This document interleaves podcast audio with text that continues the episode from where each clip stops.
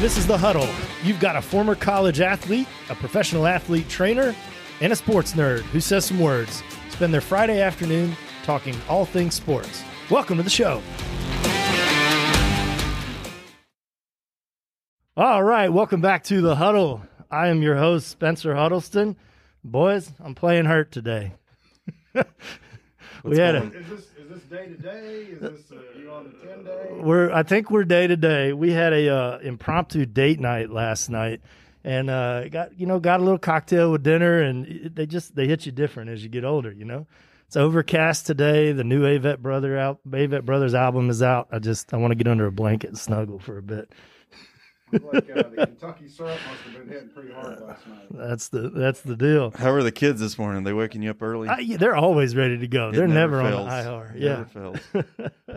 hey, with me as always, we've got Brad Weems. Uh, Brad, I saw on the Better Everyday podcast you had a great interview. We'll talk about it later in the show, but I got to ask you today: Are you a free agent? Like, what's up with this? Are we going to lose you? No, no, I'm I'm a, a mainstay here at the show, so you're good. Diversified. It's little side piece. There we go. You're doing good things. We'll we'll plug that show here in a little bit. Uh, with us too, as always, is Greg Hoffman. Greg, I got to tell you, we come in every week. I see you with this awesome Louisville swag every week. I get a lot of hell at my house for holding on to my old gear from when I played high school ball. Are you catching hell for all the Louisville gear at your house, or is that a, a pride I think, thing? I think if anything, I catch hell from my wife and kids for right how bad this stuff. is. it's going on twenty plus years old. Some of it, it's like old habits die hard. So you kept those like workout undershirts? You Oh, got all those still? I've got them all. The grays, man, absolutely. No- There's, a, there's a whole bag in the basement. No matter what you do, you can't get that smell out. Don't matter how many times you wash it. No, I mean I've I've looked at bleaching. I've looked at you know the vinegar solutions, and yeah, it's just just old plain old twenty five year old funk. and mine aren't fitting as uh as tight in they're they're tighter in the arm in the stomach and looser in the arms unfortunately these days so they're they're gonna get thrown out in the middle of the night i think over my house guys we got an awesome show today um, we are typically a light-hearted podcast we enjoy joking and playing around uh, the, the sports world is on its head this week and we're going to talk a little bit about that uh, the protests in response to the shooting uh, in kenosha wisconsin uh, we're going to talk the NCAA, some of the decisions that they've made. Uh, we're going to talk about Brad's interview with Tyler Minton, the UFC nutritionist. We're going to do a real fun draft with our producer, Leighton. Uh, and then we're going to do our standard Yeoman Award, our Peak Performer Award, and we're going to close out with some uh, some deep thoughts after we'd retired it last week. So let's hop in from the jump. Thank you all for joining us on Facebook. Feel free to jump in and comment as always. Uh, so, guys, let's talk NBA. Uh, there's so many things here to talk through. Greg, where would you start with uh, reacting to what happened over the last two days with the NBA stoppage? Um, it is the NBA. I think it's all you know. While baseball and hockey's going on, the NBA seems to be um, they're at the forefront of, of this. Um, I think from top to bottom, it seems like the NBA is the most consolidated um, on on the issue and wanting to uh, to create a movement and create change. I mean, you look at everything from uh, you know not only the league and the commissioners and the owners and uh, the, certainly the players, uh, their jersey, uh, the messaging on their jerseys they're allowing, you know, uh, messaging on the court, um, all that sort of thing. I think uh, all those things combined allow them to be able to uh, to more cohesively, it seems, than the other the other sports organization would be able to uh, again cohesively make that point. Is it the star power? Do you think they're driven by that star power to make those? A hundred Moves? percent. Yeah, definitely. Um, I feel like the NBA is one of the the leagues where the players and ownership have a one of the better relationships when you look at all the major sports. So I think that's why you you see the NBA trying to set the standard almost. Well, and you can see that you know, for those who may not have have seen it over the last two days, the NBA really started with the stoppage of play in protest initially, but in the last 24 hours, they were followed by the WNBA, Major League Baseball, MLS, hockey. You know, it just to me, I, I wonder what it is that is specific to the NBA that's given them that you know, forward thinking mentality or, you know, I wouldn't even call it a trend setting. It's almost like they're, they have an awareness or, like you said, a reciprocity between league management and teams that doesn't exist in other leagues. Yeah, I, it's I, again, it's it's it's the timing of everything that seems they're they're the sport that is uh, most at the forefront right now. But um, you know, you also can't help but see the uh, you know the percentage of, of race that's made up in that. So you know, collectively, again, yeah, Major League Baseball has a low percentage of African American players, and you know they're doing they're doing uh, what they can as a league. But the NBA is is the polar opposite of that. So I think again, collectively between the players, uh, league uh, commissioners, and and management, you know, to the the team, uh, the team president, so on and so forth. Uh, again, just collectively, I think they're able to rally the troops. Um, you've you were talking about the Milwaukee Bucks decision happening mm-hmm. very quickly within you know 30 minutes um, of getting together, making that decision to postpone their game. So again, that shows that shows how aligned everyone is in being able to make a decision of that magnitude. I think it's the star power of the league. You've got LeBron and uh, some of the other players that, you know, LeBron's like that Michael Jordan esque top uh, star. You know, it, no matter whether you follow the sport or not, you know the name. Yeah. And there's not a lot of sports you see that.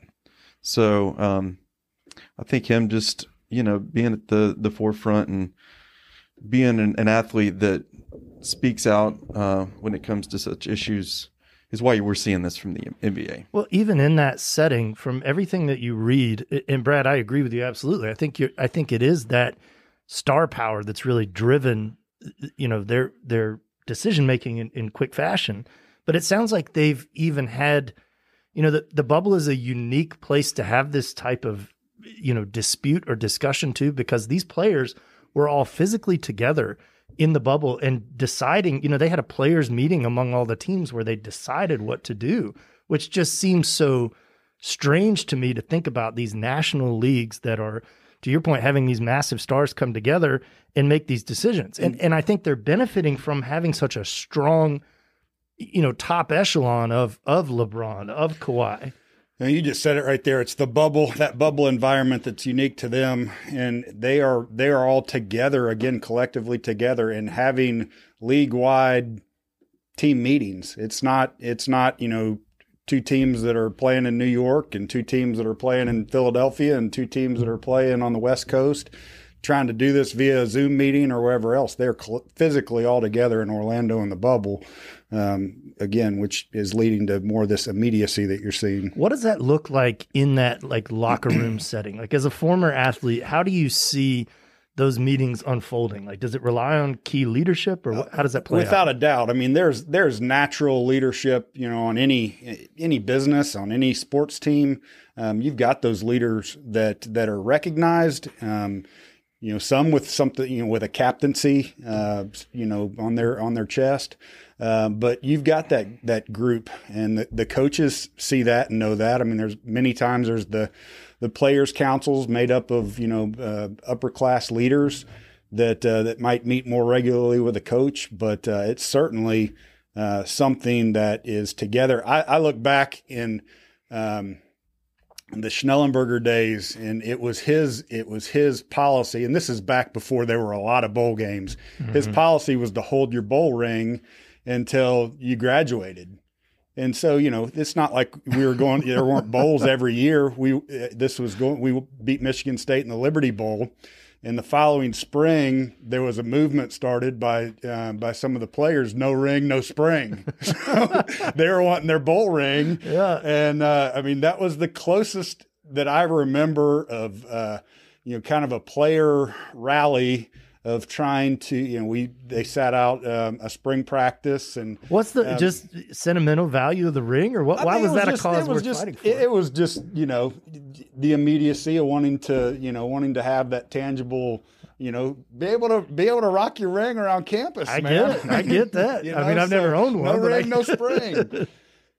Um, so you know, I look back at that and how those how those um, decisions and how you know how the energy uh, collectively uh, happens within a team uh, for a movement such as that. But it's it's really it is player led. Um, but um, but you know the coaches the coaches have the and you know when I talk about my stuff is 25 years ago, and it just a lot of times it seems like the dark ages in from where we are right now. Well, there's on, on a lot there's of these issues persistent of a give yeah. and take between players and coaches, and there's persistent elements to it. And I think what you know what we're seeing now is obviously that that strong leadership is is paramount. You know, to making these things peaceful, making them successful, making them outcome and goal oriented.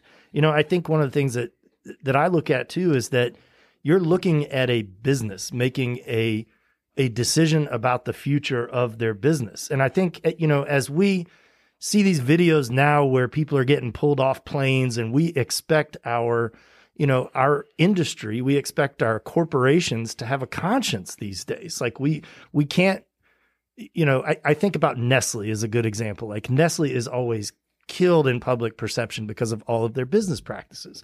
And i you know i think what we're seeing is this ongoing evolution of a, a, customer perception of a business with a conscience. And I, I think, Brad, you're uniquely positioned as an employer, as a business owner, to you know to give some of that perspective because I think you know from your view, would you say that you know a, an organization or a brand has an obligation to support their customers, their membership in a in a social way? Uh, there is. Uh, you, if, you, if you're not saying anything, um, you're you're not being a leader, and and as a business owner, you, you've got to, make a stance. And, you know, when it comes to running Thunder Valley, uh, I look at it like this we've got many individuals, uh, many personalities. So, moral compass is, you know, a big one for me. I, I've always got to do what I feel is right. Safety is always a play. I've got to think how to make the experience of being within the facility the best for everyone. And, um, those are kind of the things that I value when it comes to running a fair and, you know, legitimate business. So it's nowhere near the magnitude of an NBA or it doesn't impact as many people, but you know, in a small scale, that's kind of, you know, I think, you know, it from, from your employees, it's, it's also being a leader. It's, it's the right to be heard. And if your employees at, least feel they have the right to be heard, I think that goes a long way. And I think that's at the core of this. That's what these athletes are, you know, their their desires are to be heard. And, and you're no longer that, seeing that doesn't matter if it's in the sports world or the business world. Right. And you're not seeing the ownership, the the leadership of these organizations, you know, stand back and not take a stance anymore, which I find fascinating. I I saw there was one that we talked about before the show where the Baltimore Ravens actually published a very clear, very outlined list of objectives for this protest. And, and that came on company letterhead. It was very specific about the credentialing of like a national standard of credentialing of police officers. There were things education that, reform. There were a lot of things in that, right, that are very tangible, mm-hmm. and I can appreciate that. I, I, think as this dialogue continues, I, I really appreciate that because the flip side of this argument always seems to be what does this accomplish, right? And I think if if there are ways to approach the dialogue with tangible goals in mind, it, it seems to move the discussion forward more effectively. I would agree with that. And you know, you you talked about the Ravens and the NFL. You just look at the dynamic shift that they have made in the last three or four years. When you go back to to Kaepernick and the response uh, that that you know, at the time they were they were uh, the NFL and Roger Goodell and every the the owners collectively tried as as quickly and as as harshly to squash that as they could. Mm-hmm. And here, three four years you know forward, um, you know they're they're more in line with uh, you know with the NBA and you know with the on the cusp of the NFL season. I'll be curious to see how this plays out. Um, you know, um, I think again, you're going to see more of the more of the things like the Baltimore Ravens uh, players using using the platform um, to do that. Here's the here's the thing at the end of the day, and um, again, we talk about follow the money, and you know, you see you see some of the ratings um, from the NBA. Um, you know, when you look at that, how that plays out, the the fallout from COVID, from mm-hmm. not having fans or reduction in fans to um, you know, reduction in advertising and sponsorships of just if the players are able to maintain that same platform if it starts affecting their salaries. Right. So, you know, right now I don't they're not seeing that impact um, as of yet. So interesting to see how that plays out from a from an NBA, from a you know, from an NFL standpoint when you really, you know, you look two, three years down the road, um, creating that change and giving them that platform versus, you know, versus, you know, playing more of a safe role um, to guard their their salary. Right.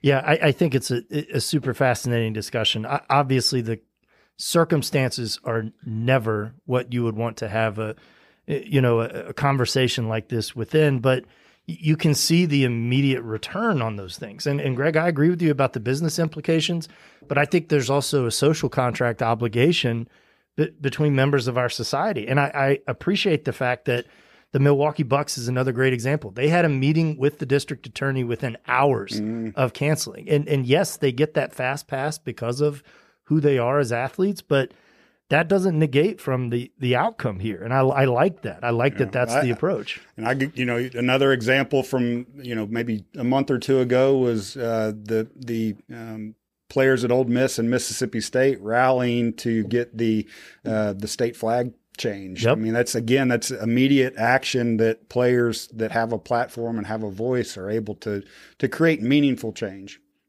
I, I think it's something that we're going to continue to pay attention to on this show. Uh, obviously, the the sports are coming back. At least the NBA is slated to come back later this week. Uh, I think other sports are going to follow suit. It, it, will just be an interesting thing to continue to watch. Uh, so up next on the jump uh, more business in sports. Uh, I, I, think this is me just being a mad Tennessee fan. So, Brad, talk me out of that. But Will Wade, the LSU basketball coach, news came out that he made improper payments, likely through a bagman, to players at LSU. There's been no action so far. What what's going on with the NCAA with this stuff? There's no consistency. You know, Bruce Pearl has a cookout and Pitino gets, you know. I yeah, I've got I've got a I've got a dog in this fight with uh, with my, my. Now wait a minute, the my Bruce Louisville cookout was legit. but we'll wait. I mean, uh, why are we not punishing this guy? He's not, uh, you know, an established I, I, great coach. I think at the end of the day, it, it's so many schools, if if not most or all the schools, are doing are doing something uh, along these lines. I mean, you look at how you know that AAU basketball model is and and agents mm-hmm. and, and, how in, insidious that that whole world is as these you know kids are seventh eighth grade uh, in the recruiting process so you know I think it's so it's so deep and so rampant that it's hard to take I mean, they have they have smoking gun evidence, recorded conversations. And to Brad, to your point, it's like they don't care, or from, they just pick and choose who from, they can punish. From Kansas to you know uh, Arizona, I mean, there's, there's a list. You know, all the the North Carolina stuff and, and all the, the things around the grades and the, the, the classroom attendance. And it's uh, there is no consistency. You got you got Louisville um, who had to forfeit a, the 2013 national championship uh, because of uh, this the, the whole uh, prostitute scandal. Didn't Pitino get a tattoo of that uh, team too? he did. Lives forever. Yeah. Um, you know, and it was it was it was all on on very uh, superficial evidence and handwritten logs of transactions that was done, and a, a, a, you know it was a book deal that was that was done to you know by a rival school to make that you know look as um, uh, just is messy as it could be. Are there any college coaches that would would surprise you if they were involved in this type of scandal? Like, is anybody beyond reproach at this point? I mean, I think Krzyzewski. You, you, you, think, so? Well, you yeah. think Coach K, but you've got you've got the Zion stuff. exactly. Him. I mean, there's, there, you know, there's again, so with Zion, there were implications that he actually was paid substantially by the program, right? Maybe not by. I mean, it has to come at least through Coach K, right? Yeah, I think you know the the public persona and perception of him is so squeaky clean and stand up, but at the same token. Um, I'm not trusting an 80 year old with jet black hair. I'm just yeah. telling you that. I mean, that's my that's my beef right there. Guys, we I know we talked about the alternative solutions to the NCAA I I think we're all collectively fed up with them for different reasons. You know, D- is there a single? You know, we talked about having faith or you know a belief in the legitimacy and the oversight of the college football playoff committee. Do you think, Greg, maybe that's the type of oversight that we need to have some type of I fairness? think for consistency's sake, yes. Um, I mean, if if if it were to to truly, you you talk about issues of, of fairness and and consistency, and that's the that's the only way that I see it because as a NCA as a governing body, it's it's broken and I think beyond repair. Well, I'm going to start uh, putting in my application for a whistleblower for that organization, and I'm going to come after uh, Joey Freshwater, Lane Kiffin first and foremost. Saban, I I got a list of targets. Walking the straight and narrow now. That's it. Ole Miss. Yeah. So, Brad, you had a an awesome day here yesterday. Interviewed a, a really cool uh, uh, personality in the Tri Cities, someone who's done really great things nationally. You want to talk about that a little bit? Yeah, so I got to hang out down here at Market Street Media with Tyler Minton yesterday, and I've heard him on several podcasts, and it's all it's a lot of uh, information questions a lot of times about nutrition. But being a UFC fan, I really wanted to take the time and uh, ask him what a training camp looks like, uh, and it was just really cool stuff. If you guys haven't listened to it, I mean, he's going as thorough as like on media days, calling specific restaurants and making sure these guys are getting exactly what they need to follow their cuts and you know plan for success. And that's the Better Everyday podcast that you're There you promoting. Okay, cool. There you go. Uh, so that's, I mean, to me, that's fascinating too. I, Greg, I know we talked about your days at Louisville. Did y'all have a program that was similar to that? Some type of like training camp, game day nutrition program that was developed back then? Um, I, it's certainly not scientific at all. I mean, this is again, you talk about 25 years ago, doesn't seem that long in my mind, but you know, you tell stories, it sounds like you're wearing leather helmets. Yeah. Um, I mean, we had training table, you know, we had, we had the meals catered in. So it was, you know, and, and again, my, and my role as a lineman was to be as big and, you know, as big and, you know, powerful as you possibly can. So it was all about quantity. And I mean, it was a job to, to eat and get the calories and, and keep your, your weight up. Um, I, and I constantly had to eat to be able to, you know, stay 300 pounds. Yeah. So, what was that um, caloric intake a day? Like? Oh, it was, you know, you'd wake up, you know, training table, you'd, you'd go to the student center and we had, you know, a meal plan to, to go get, you know, whatever we had fast food and uh, other options there, you know, then, you know, after another class, maybe a, a, you know, lunch training table, dinner training table. Um, and really on the, the, the weight room side of things, I mean, this was the early days of, of creatine. Uh, you know, that was kind of a big thing there in the mid to late nineties. And then, you know, all the, the heavyweight mass shakes. I mean, it was protein shake, protein shake, protein shake. I mean, Yeah. we would have them, you know, before, you know, twice a day, you know, if you're on a, a weight gain kind of plan twice a day. And then, you know, most, most nights I'd finish that off with a large Papa John's pizza. so, so your uh, eating schedule is the- like the- my 18 month old Yes, daughter yes. is my the scientific uh, the scientific model uh, was not was not strong back then. It was all about quantity, and you know certainly we had a we had more than enough food to to eat. But I go back now to to a school like Louisville. And just the change in facilities that, that the money that has been brought in, um, you know, the, the arms race and recruiting, the locker rooms, the weight rooms, the players' lounges, the stadiums, everything is just magnified by a hundred. Um, and I go back now, and it is, I mean, it is scientific. It is Yep. This player weighs 275 and we want to either maintain or increase his weight, he needs to eat this amount of calories, this amount of lean proteins, and it is regimented. The supplements have come so far. Um, I mean, I, I go back and it's like almost a country club setting. I mean, the, the spas and the whirlpools and the, the player recovery. I mean, it is amazing how well, just at a collegiate level, Oh, yeah. these players are taken care of. So Um, would you have liked that structure, Oh, absolutely. Yeah. Yeah, absolutely. Mostly the hot tub. even if it even if it meant no Papa John's at night? Oh man, I don't know. I don't know. That's tough. But again, I was in a different role. I was I mean, you know, I was when you're when you're in that offensive lineman mindset, you know, I, you just it was it was eat eat. Oh, I mean, yeah. You were like a you were like a great white shark. Yeah. I mean, the feeding feeding season Seafood never diet, yeah. stopped. My best guess is that would be around six to seven thousand calories with your expenditure on Uh, a daily basis. I would say without question. I mean, there were times when you're when you weigh that much, and it's again, go back to the Schnellenberger days.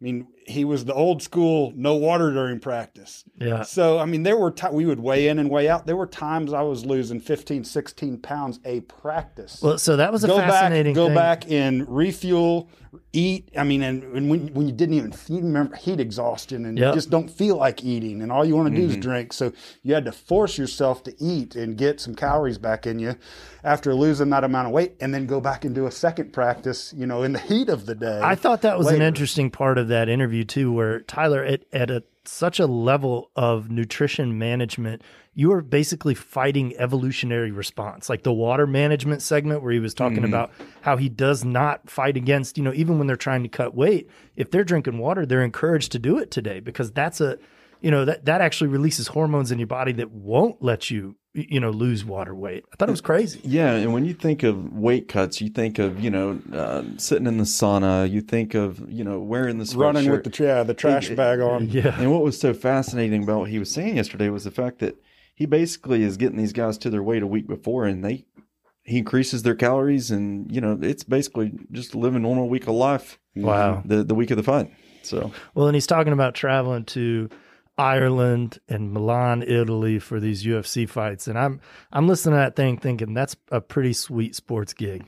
I got to ask you guys what if you were in the world of sports, like professional sports without a, you know, coach or player job, what would be the one job that you would just come to work every day whistling in the sports world? I think I think being an NFL general manager. I mean, that's like the the real life fantasy football, you Yeah. know, right there. I mean, it's the old Bill Parcells. If you're going to cook the dinner, you, at least let me shop for the groceries. So you you're know? exact you're exact level. Is I think I think there and the player development and the drafting uh, that goes along with that. I just think that that's that is in my wheelhouse and a calling that uh, that, that I wish I would have tried to go down that path maybe twenty something years Yeah, ago. that's a that's a sweet gig. What about you, Brad? maybe like a, a player agent. Okay. Um, Y'all are going for these profile gigs. but then but then you know i had these as well like we're not worried about making a solid paycheck let's do something fun like i, I want to be the grounds crew at fenway or wrigley that sounds awesome. maybe awesome. even be a part of the one of the mascots at the presidential race at the nationals game See, I was thinking one Does, of the, like, does the movie the uh, does the, the Rudy movie happen if it's not for the Notre Dame groundkeeper? uh, well, I'm thinking like equipment trainer. You know, I'm over here like I, I went lowest of the low, like entry level. You know, like I want to manage the, uh,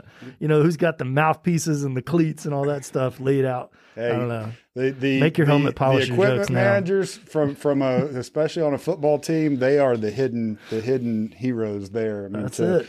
To to do the, everything from the laundry to the equipment, and they are they are the unsung heroes, no doubt. That's exactly it. Well, speaking of unsung heroes, we we've been trying to get our producer Leighton on the show for weeks now. Uh, Leighton is a uh, a self-proclaimed not a sports fan, but he he's got some hidden talents here, and we're gonna uh, talk through a couple draft options that we got this week with Leighton. So, Leighton, welcome to the show. Are we doing snake draft today? Uh, Let's deviate from the snake draft. no. How about that? Let's- let's do Let's just My- blow his My preparation. up. Google is over there. uh, no, keep it, we'll keep it simple. Just go around the table. How about that? okay. So we're gonna hit a draft. Okay, so it's it, it's tee up season, right? It's time to kick off. It's time to start. You know, the sports back up again. Um, started thinking about a cool draft that we could do, and was thinking about the best hype songs. So I'm talking about your walk up song in baseball, something that your team runs out of the tunnel to in, in football. What's your like hype song? You're coming out of the shower for your big meeting, at, you know, on a Monday morning. So Greg, let's start with you. Top three. What's your We're, go- number we're three? going all three right now. Oh, and I, I All right. forgot to add, I got to add one piece to this draft this week. So, because of licensing issues here in the Market Street Media Studios, we are not allowed to play these songs. So, I will commit to doing a Spotify playlist that we'll share that are all of our hype songs. But I'm gonna have to ask each of you guys, in case people are not familiar, sing us a couple bars of your hype song so that we all know it. Well, I, I, in- in defense, two of my three are instrumentals. So All right, let's give it your best shot.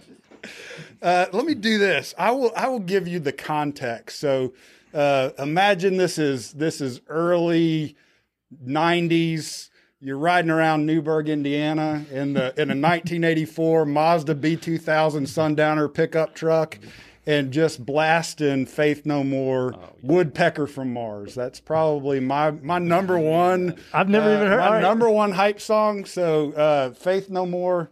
Uh, it's an instrumental Okay. a little hardcore, a little edge to it. Uh, Faith No More, you know, kind of uh, set some set some boundaries there in the '90s. So, just again, set that set that stage right there on your as you're you're on your way to a high school football game. That's Okay. a deep track. That All is a right, deep all right, track. going deep. So number No, wait. Let's hit Brad. You go around All for your third.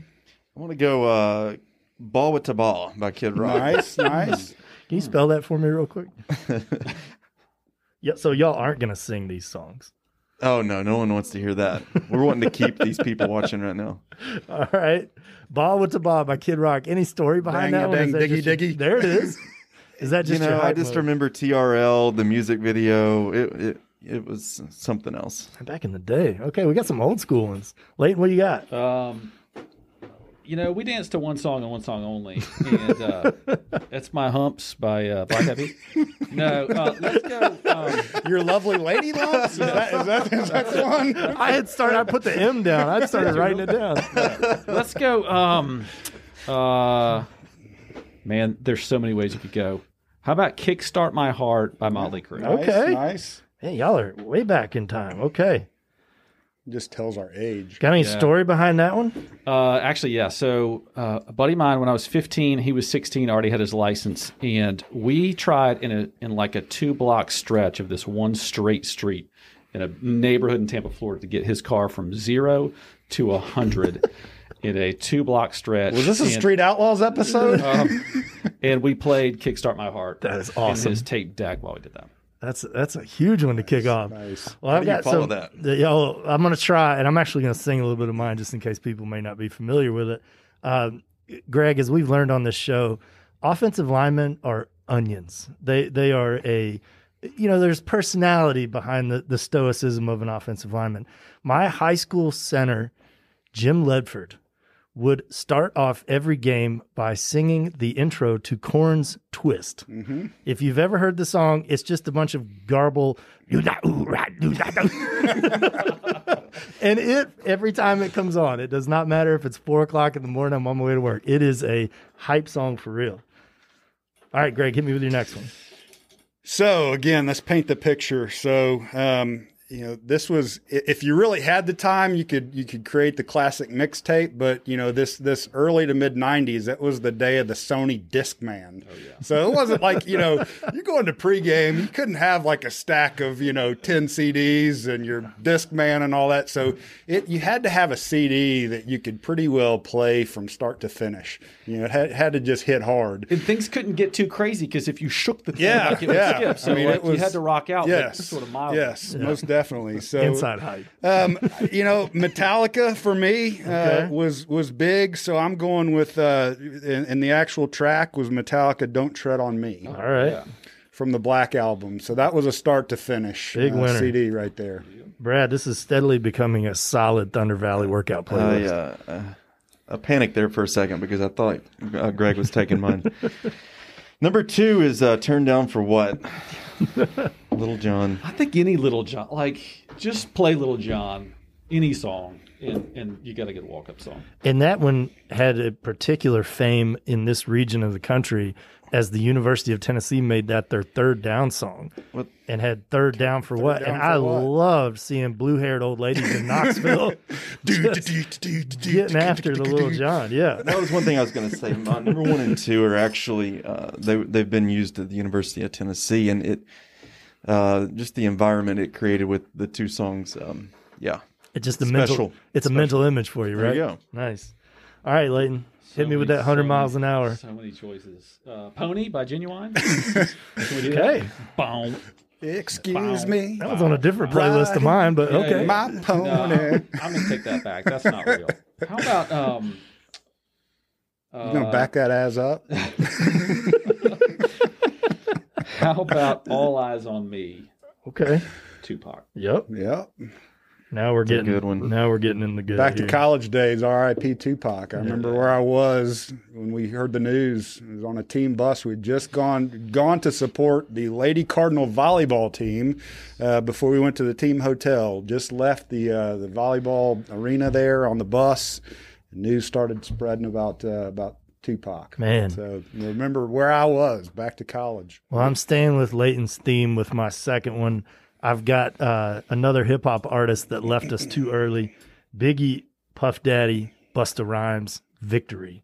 That one, the way that it starts off slow and gets going, that one is always a favorite for me. Hit me, Greg. All right. Again, I, I would have no problem putting together a if we're in fantasy football world, putting together a top 100 right now. It'd take me maybe five minutes to to bang that list out. But uh, again, as everybody said, so many here, so many things, so many memories, so many flashbacks. But uh, the one I'm going to settle on for number three, again, paints the picture of of the mid 90s.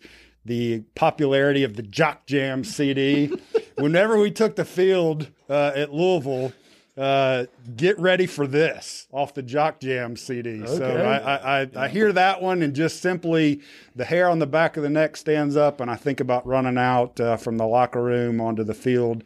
Um, so little little sentimental pick for me there. That Chicago Bulls music that was on that Jock Jams one is Yes. always a hype one for me. too. Serious, yes. Yep. All right, my number one is uh, Enter Sandman. Okay. So, Gotta be. um, I don't know if you guys remember this. It was 2000. Let me think about this. one of the more popular tracks off the Black album. Mm-hmm. I think it was nine or ten. Bruce Pearl's first year. This was the song they played before every game. Florida came to town with Joakim Noah. Um, who else was on that team? Al Horford. There we go. And they had another big one that played the NBA. What was his name? I don't know. I'm, But um, I'm in DJ mode, Brad. anyway, they came in as number one. We all got hopped up to that song. Beat them. It's a great game. That's one of the awesome. best games I've ever been to. That's a big hype one at Virginia, Tech, too. yeah. Have you been there when they do that? Everybody's jumping in the stadium. That is wild. It's crazy. It is crazy. Leighton, hit us with your last one. Uh, okay. Uh, I'm a big fan of walk up music. I'm a big believer. These AirPods right here, like you can have walk up music anywhere you go, like the banana stand at, at Ingles, Yeah. uh, wherever, or Food City. Um, and so, uh, yeah, walk up music travels with you. Let's go. Um, Welcome to the jungle. Okay. I mean, that's- Big that's big a- GNR fan. that's a that's, safe that- that's that's just outside the top three. So I got to paint a picture with my last one too. It is not a sports related story, and it's a deep cut off of Jay Z's The Black Album. But we had there, was a in in my misspent youth, there was a uh, kind of a thrown together, you know, libation establishment that we used to go to quite frequently. And there was a bartender who always worked the night shift. He would come on like right around happy hour, and he would always put on the jukebox, the interlude, the allow me to reintroduce mm-hmm. myself. My name is Hov, and it. I am telling you, that song is my favorite hype song of all time. And he just would start cutting lemons and limes after he would get, you know get behind the bar. But You gotta, you gotta uh, get ready, man. it's like Leighton's hype music. You know, going to the bank, going to Food City. That's all back to back to athletes being spoiled nowadays. I mean, I couldn't imagine, you know, having this Oh, yeah. at, at your fingertips and not having not having to shuffle through or spend the time to make the mixtape or all that. So Yeah. uh, yeah, I am a music junkie, and players nowadays um, have all the advantages. Oh yeah. Did we get them all? Do we have any left? I think that's it. All right, Bye-bye. sweet. Leighton, man, thanks for Be joining here. us. Thank you.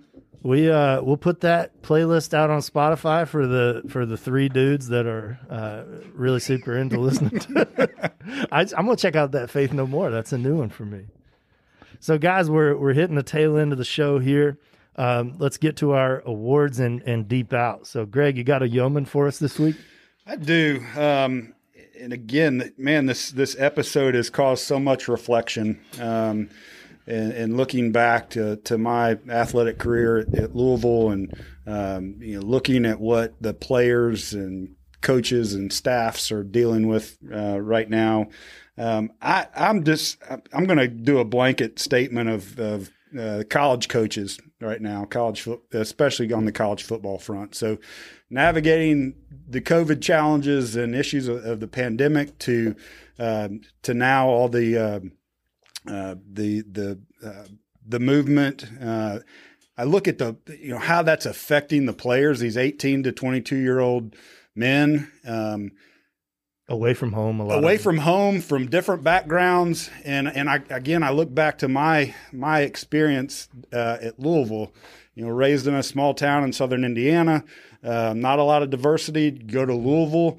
you start um, you start forming bonds with uh, with players from Florida, from Detroit, from Cleveland, from Chicago, and all collectively come together to really see different viewpoints from what your norm and from what your you know very sh- narrow viewpoint of the world is. But so I look at that, and I just I, there was an example yesterday. You know, uh, uh, teams uh, took different measures uh, to how they how they reacted um, to the movement. Um, University of Louisville had a had a, a, a meeting. Uh, you know, really got all the issues out on the table from all viewpoints. Had a very uh, awesome, meaningful discussion. Went out on the field collectively, took a photo, um, and and and used their social media platform last night to to uh, to do that. And it was cool to see that collectively from you know from the players to the coaches to the the ads to the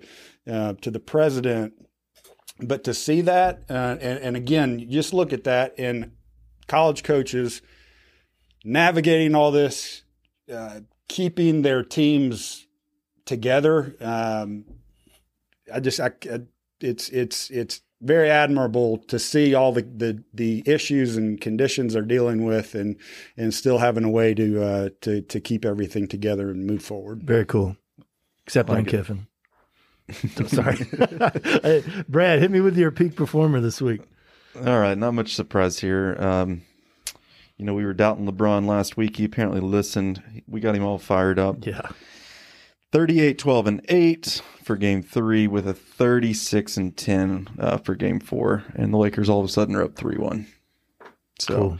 once again reestablishing himself as what I think to be the best player on earth. Yeah, I think that's the, the once the once the light bulb went back on, once the, the alarm clock went off, and uh, you know, it's I, I said it I said it before the the what have you done for me lately, and and he certainly certainly answered the bell, and and looks like looks like. Uh, Looks like he's got enough to get them to the finals. I, I am intrigued uh, as we go through the NBA playoffs and they get resumed. It's still a couple of good games. Oh, yeah. still, still have to. Could go either way. That uh, the Jazz uh, series and the Mavs series. I think those those two are, are ones to you know they're they're locked up, and uh, either one of those series can go either way. We still rooting for Luka on this podcast, I think, collectively.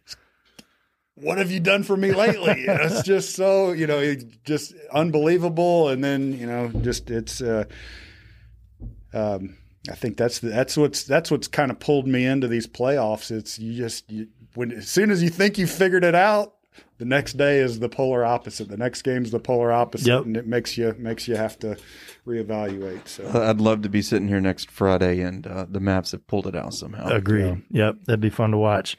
Well, for the deep out section to end the show today, I've I've got some LeBron talk too. So we we spent some time talking about my uh, misspent youth earlier. I had a very illustrious uh, extended undergraduate career uh, in school. Um, it during that time, I, there was a really interesting lesson that came from a professor uh, that I have always taken with me, and and that was that a man's life that that a person's life is really broken into three segments. So the the first segment of your life is really survival and learning. So you are developing yourself, you are understanding who you are, how you integrate with the with, with the greater world, and you're bettering yourself. You're creating those things that make you who you are.